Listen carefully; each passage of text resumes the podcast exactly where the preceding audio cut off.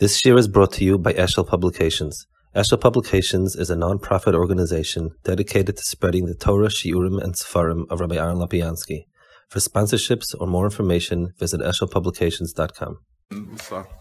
Um, I, I sort of semi-apologize again that I, I speak more here than anyplace else, probably because simply it's my heritage, it's my legacy. But B'chol it's everybody's in a certain sense. So we, we spoke about um, like when we spoke in Volozhin about two different things coinciding, the, the, the Rabbanim and the yeshivas, really there are two things here. There's Kovna and Slobodka. And both of them are, are two worlds. And it's important to have a sense of each one. Kovna represented a sort of old time, and like you see the, the here, um, a, a, very strong identification with Yiddishkeit. The, the, the, the, the, the Litvish Yid was a very controlled. His emotions were controlled, but they were deep. They they they they they, they were they very they had very strong and deep emotions, a very strong sense of tradition, a strong sense of respect, a bit of skepticism and cynicism, and not you know it, it, certain you know tradition meant a lot. Digduk halacha did not mean much, and Kovna represent the big city, the people who were had gone to universities, had not gone to yeshivas, people who basically weren't, they didn't believe in the detailed obligation of, of Torah and Halacha, but had strong Yiddish identification. And that's why you'll see the signs in Yiddish here. He speaks Yiddish. Um, there's a, there's a desire to keep a shul like this, and and you know, it, even they didn't make the changes. Reform did not have a really foothold here. The, the drastic changes in the shuls they were not into. There was a sense of keeping things with a certain you know dignity and so on and so forth. Um, the rabbanim in the big cities tried dearly to you know they basically were keeping kehillas going, and World War One knocked it out um, this an article I have about Vilna, and he says that this, the difference was incredible. Many people were not into keeping kosher anymore, but everything was kosher. So you ate kosher, you did kosher, and that was it. But during World War One, they had to eat treif. There was nothing else to eat. There was starvation. There was no rabbanim. Everything was was hefker. If you got used to three or four years of of of um, treif meat, you no longer had that sentimental attachment to kosher. You no longer had a red line against bringing treif chaza. So they didn't eat chaza, but, but everything else they without shchit and nevelas and so on and so forth. Chol Shabbos. Before World War One, it was it was not the norm to be Chol Shabbos. During the war, the Germans forced people to keep the stores open, b'chulu, b'chulu. and then so after the war between before World War One and after World War One, in places like Kovna and Vilna, were drastic changes. Um, because the Kehillah had become disbanded, because the Rabbanim were no longer, had, didn't have a grip on the Kehillah, they came back after five, six years, uh, a new generation came, and that was part of the churban of these places. Um, South Africa, South African Jewry was very typical of um, many Litvish who went there. The South African Litvish Yidden loved to learn. They dropped Shmiras and mitzvahs in any real sense of the word when they came there. The shuls in the community was orthodox when you came to a shul, you came to an Orthodox shul. That was your shul, and there was a sense of respect. I told I told over before in the bus. I was there last year, and the, the rabbi there, Rabbi Goldstein, has made these you know Shabbos for everybody. In America, it's very difficult to get going. In South Africa, the rabbi said how they should do it. People who are not Shem mitzvahs, everyone comes they don't drive and they sleep over in a building, in a school building, because the rabbi said that's where you do Shabbos. And I'll pull up an anecdote, but I was there last year and I was speaking for a group of students who were totally not from. And it's called uh, Awesome. It's Aisha Toros, uh, Kirov, um, you know, whatever it is. So I took a look around. It was a, late at night. It was left a long day for me, and it looked like after a long night for them. Nobody was in the mood. So I said, I'll take questions and answers. So nobody volunteered. So I said, let me ask you some questions. I'm interested in things. I'm, I'm, I'm curious. I said, why do you belong to a Jewish organization? So they him in. The girl stepped up and she said, We all went to Jewish schools. We have common identification with certain basic Jewish things. And that keeps us, that's our common denominator. So I said, Tell me three things that you feel are basic Jewish traits. So she said, caring for each other. Okay, that, that I would have heard in America, would have heard anywhere else. The second thing she said was respect. And I said, wow. I said, in America, that's a four letter word. I mean, what do you mean respect? You, you, you, question. You, you, you, an iconoclast is, is, is, is a hero, not somebody who's traditional and respects. And, and I told you know, I learned something from you. And it's true. You, you, you get a certain, a Rav gets a deference and a certain sense of this is how it should be, which, which, which is very helpful in certain circumstances. That was the neshama of, that was a liturgy.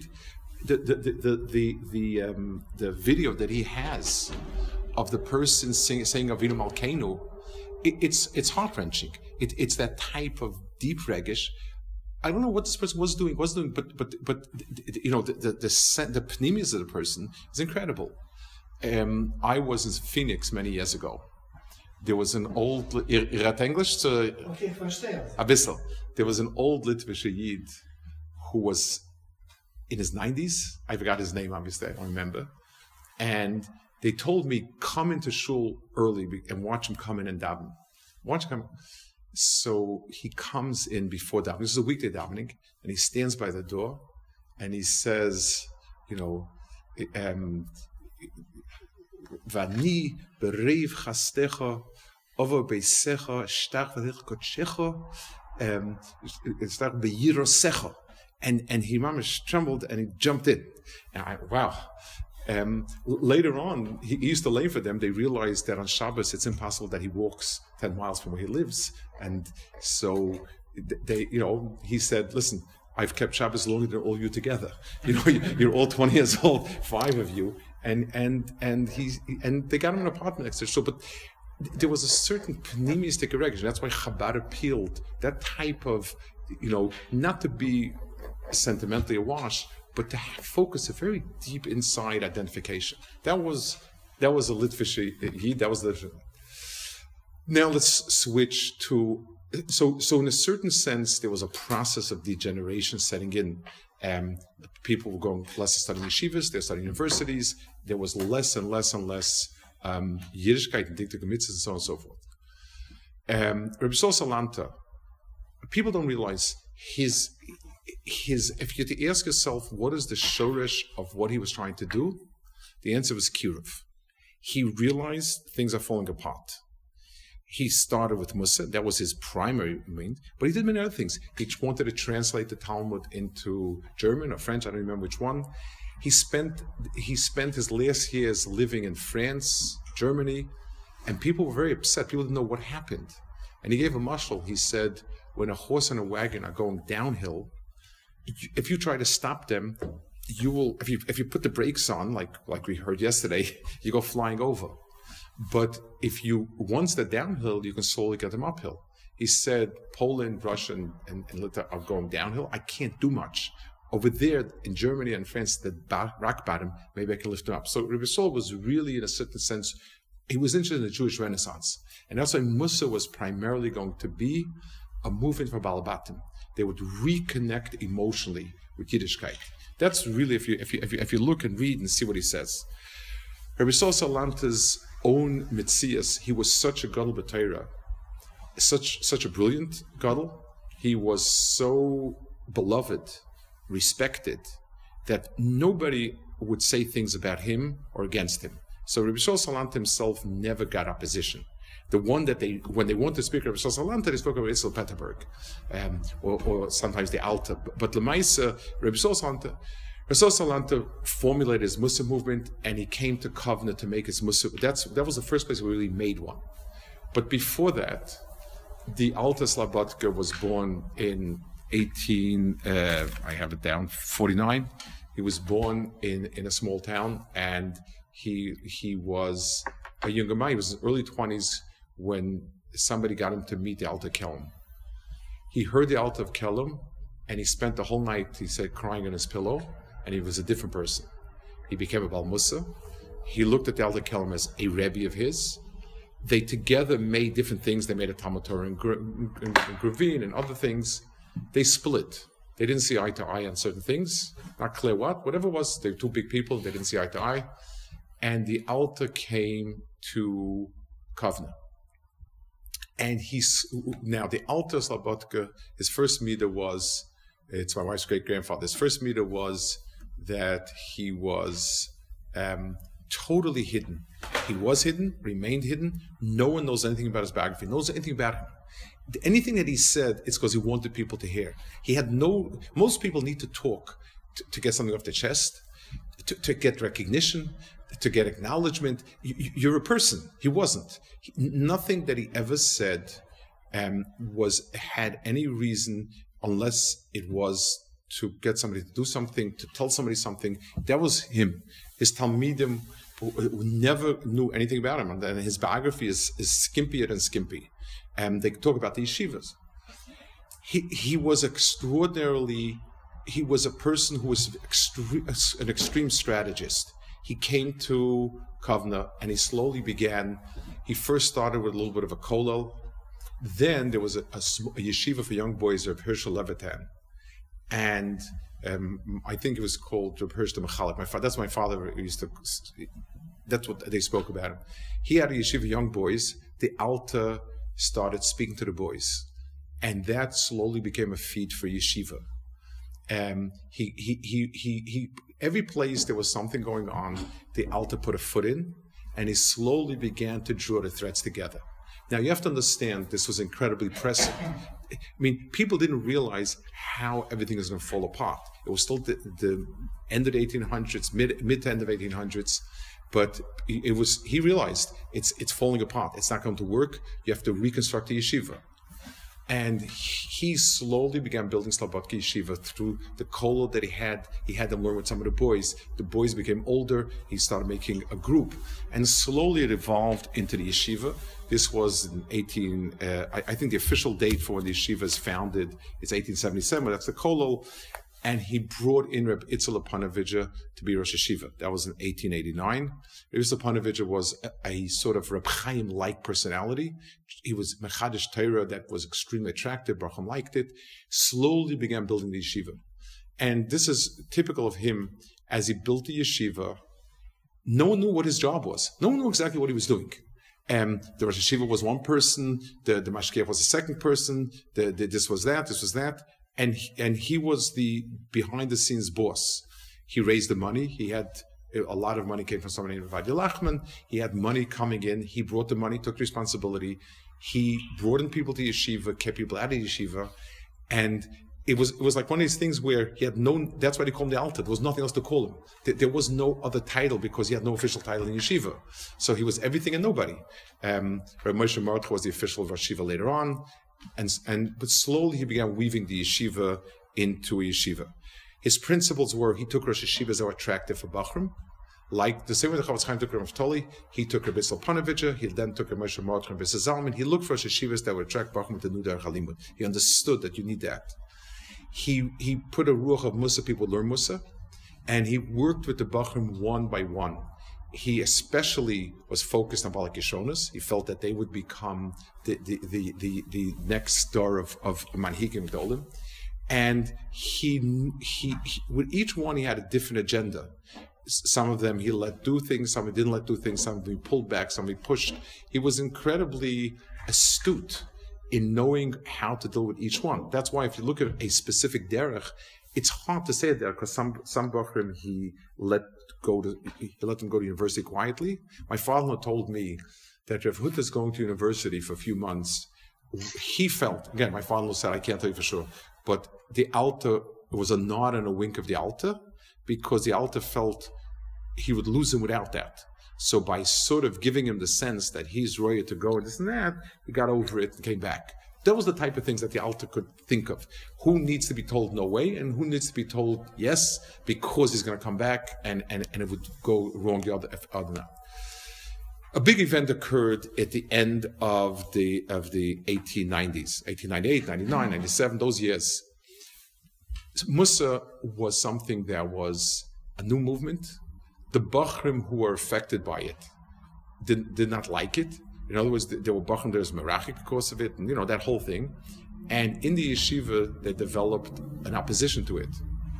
And they brought things to a head by getting Rabbanim involved. Rabbanim also didn't see it always by Yafa. So as long as Chanan was alive, Chanan, he wasn't affiliated with the Muslim, but he felt he, he, trusted the people and he felt whatever it is, it's good.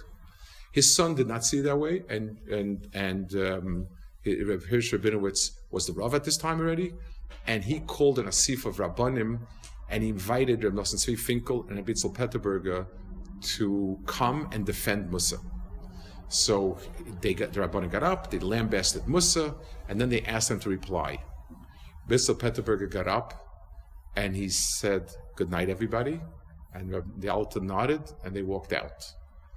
And uh, the Alta was a little bit upset with Rebbe said, Why didn't you talk to him? Rebbe was a noted Talmud Chacham. The Alta hid his learning. Rebbe Petterberger written as far and he was Chashav and learned. He said, I'm not a Chasam Bacha that they need to hear the Joshua to see how, how much I'm worth. They both decided there's no point in arguing because um, no one's listening. They've made up their mind. Nothing else can convince them. They got up and they left the yeshiva. They got up and walked out. The majority of Baruchim remained, and they took 70 Baruchim went with them, and they and they remade a new yeshiva. Um, they named the new yeshiva Knesset Yisrael after Yisrael Salanta, and the old yeshiva was Knesset Yitzchak after Yitzchak The Alter had to rebuild from scratch, but he didn't want to make machlokas, so he rebuilt from scratch. They wanted the yeshiva, take the yeshiva. I'm, I'm, I'm there to build. And he rebuilt from scratch. He allowed Baruchim, they took Rabbi Ber as Yeshiva of Knesset Yitzchak. He allowed Baruchim to go hear him. Rabbi Ber was Kodesh Kedashim by him. And vice versa. He would be on the lookout for Baruchim of Knesset Yitzchak that would, that he would pull in, you know, to the Muslims and so on and so forth. And both yeshivas coexisted before World War One. After World War One, the Knesset Yitzchak never came back again. Rabbi Ber went off, you know, through all the the, the Gullison, he went off, and that was that. So, um, so that was the yeshiva until World War One. World War One, the yeshiva um, scattered. It, they went off to Minsk first. Minsk was a big place where a lot of yeshivas went to. That was like the first, like I told you, the, because they had the forts around Kovna, the, the, the Tsar was especially very, very um, nervous that the Jews should be there, and that's why he sent them off. That was the the um, you know, so he sent the Jews. He pushed exiled them. He took the Jews, put them in trains. My father remembers it, remembered it, and my father told me almost every stop that the train stopped, the Jews of the communities came and they brought them food and drink, and and he could see them wiping away tears, like they, they were very much of Bitzaran. It was incredible. Then they went first to that. They ended up in Kremenchuk. They, they were they were pushed far into into Russia. Some ended up in Ukraine. It, different kufis of where it was safer and less safe. They came back. Um, the yeshivas had to rebuild again. There were other, like we spoke in the beginning, there's, there were a lot of problems because some people had stayed and so on and so forth. The yeshiva regrouped, rebuilt, and it's reached its heydays like every other yeshiva in the 20s. Most of the famous names you heard were from the 20s. Um, and probably he had a hand in almost every yeshiva that there was in, in what we call Lita. He was an incredible person. He helped build Telz Yeshiva before he even had Slobodka. He built Slobodka. His son Rabbi Zul went to the Mir. His, he sent 14 Baruchim to start Kletsk. He helped Reb Shimon in, in Malchin and Bryansk. He, he wanted A, there should be more Torah. B, he felt that by bringing in the right people, they would spread Musa everywhere. Of the Rosh Yeshivas in America, the, Reb Aaron Kotler was a brilliant beyond words person. He wavered. In other words, he was a Yasim, and and his family wanted him to go study university. The Alter had 101 tricks how to get him to stay. He got him to stay, was spent all his focus on him, and Reb Aaron Kotler brought her to America. He helped build Telz Yeshiva he he um, the mir was Rabbi Lezer. Rabbi Lezer himself wasn't a Bal Musa per se, but he understood that the yeshiva needs Musa, and he always had a mashgiach. He created that environment to have Musa. Um, Ner Yisrael of Ruderman is his, Chaim Berlin is his, Rabbi Yaakov Kamenetsky is his Talmud. It's hard to think of anything of Torah today that's not him, and nobody knows anything about him. He he he he was a totally anonymous person when it came to himself. Um, he lived for 30 years without his family. He left his family in Kelm. He, he, he was in Slobodka and Kovna to devote himself totally to the cause, and he would come home for Yontif. That was it. I don't know what what happened after 30 years, why what whatever it was, but that was his person. In 1925, the government made, uh, they had a, a draft, an army draft, that they used to pat Yeshiva Bachrim. They stopped patting Yeshiva Bachrim in 1925, and they realized they can't. I mean, going to the army in those days was suicide. It was horrendous. They, they, the conditions were horrendous. Yiddishkeit was impossible. It, it, was horrible. So, and there are just so many Bachrim that could that could pass off as cripples. You know, you, you know, there's just how many, just how many Bachrim could manage to get out. So he took a group of Bachrim to Eretz Yisrael, together with Moshe Mordechai Epstein, and they founded Chevron Yeshiva in Eretz Yisrael. The Alta lived till 1927 and was Nifta, and that's that branch of it. Staying in Slobodka, Rabbi Sher came back, that was a son-in-law of his. But Avram was a Talmud Muvak, he came back as Mashgiach, and they led the yeshiva until the war. Avram Grodzinski was killed at Kiddush Hashem, and we'll see in the seventh, fourth, in, in, in one of the two, two, two places. Uh, no, they burnt. Sorry, they burnt the hospital down with him together. Um, that my uh, my father remembers that, unfortunately, and um, and uh, Rabbi Isaac Sher made it Eretz Yisrael and started Sabbat Yeshiva in Eretz Yisrael. Al Kaponim, it's, a, there's a post in Koheles, it says that there was a city that was enclosed, that was surrounded, encircled, and a Chacham Echad came, and umilit the city of and he saved the city of Chachma, and, and nobody remembered the person. And everybody asked, how could it be that somebody saves the whole world and nobody remembers him? So people do know the Alta Sabbat, the name is famous, but his own wish was to have nothing of himself ever public, and that's pretty much Mekuyim. Um, he did not, um, nothing about his own personal life, his own real thoughts, um, or, or there. Now, I just saw over something we were talking about um, at the table about Tisha B'Av, and Chaber was about about uh, Sinas Chinam. I, I, just happened to see recently the Alta said a shmuz about Tisha B'Av, he said, you know, Tisha because of sinas chinam, and because you know so on and so forth. He said, so on Tisha B'av during Kinnis, instead of calling on you to do Arzel they call somebody else to do Arzel. So you're Eish Lahava on the Gabbai, Eish Lahava on the person that took away the Arzel from you, and you're. So he said, so that's that's really where people are. His Musa Shemuzin, but basically they were tremendous draw most of them were very, very, um, very, very clear descriptions of what people's emotions are like, their mindset. You almost could read minds. Um, let me add maybe just another because I mentioned a story. One of the Litvische Tchunis was dignity was very important. Honor was also very important, and people were very sensitive to slights to honor. That was part of Litvische um, mindset. So if you got a lesser aliyah, it was somebody's putting you down, somebody that, and that's where the Alta put a lot of focus. All of the shitas you hear about the Alta, about that he liked the Bachram to be spiffy and to be dressed and to be nice and so on and so forth, very unclear. He was meticulously clean, he was meticulously dignified, but the stadiness of the Bachram, that probably was because he felt that the Bachram needed it.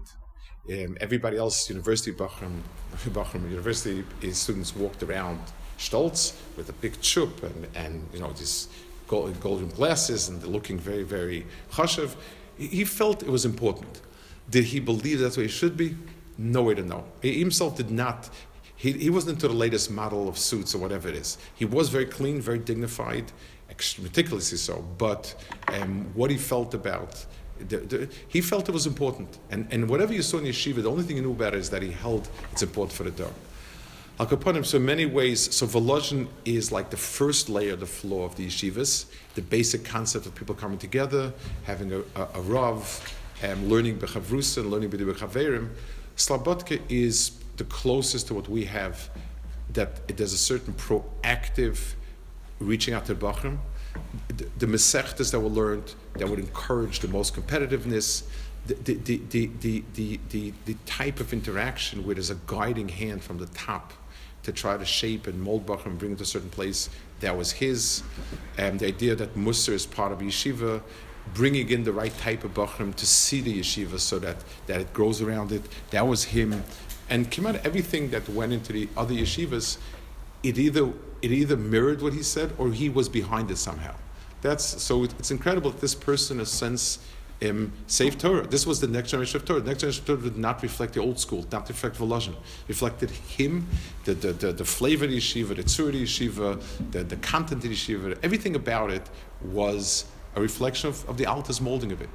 That's, um, and, and, and it saved a Lithuanian Jewry was only open to that. Uh, Divrei about how keeping mitzvahs no longer worked anymore.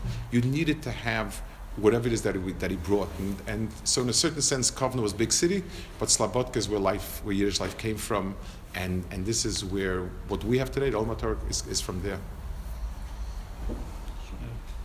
Okay. There's a, there's a book called The Golden Legacy, collection of essays Yeah. um, about, I think it's about, about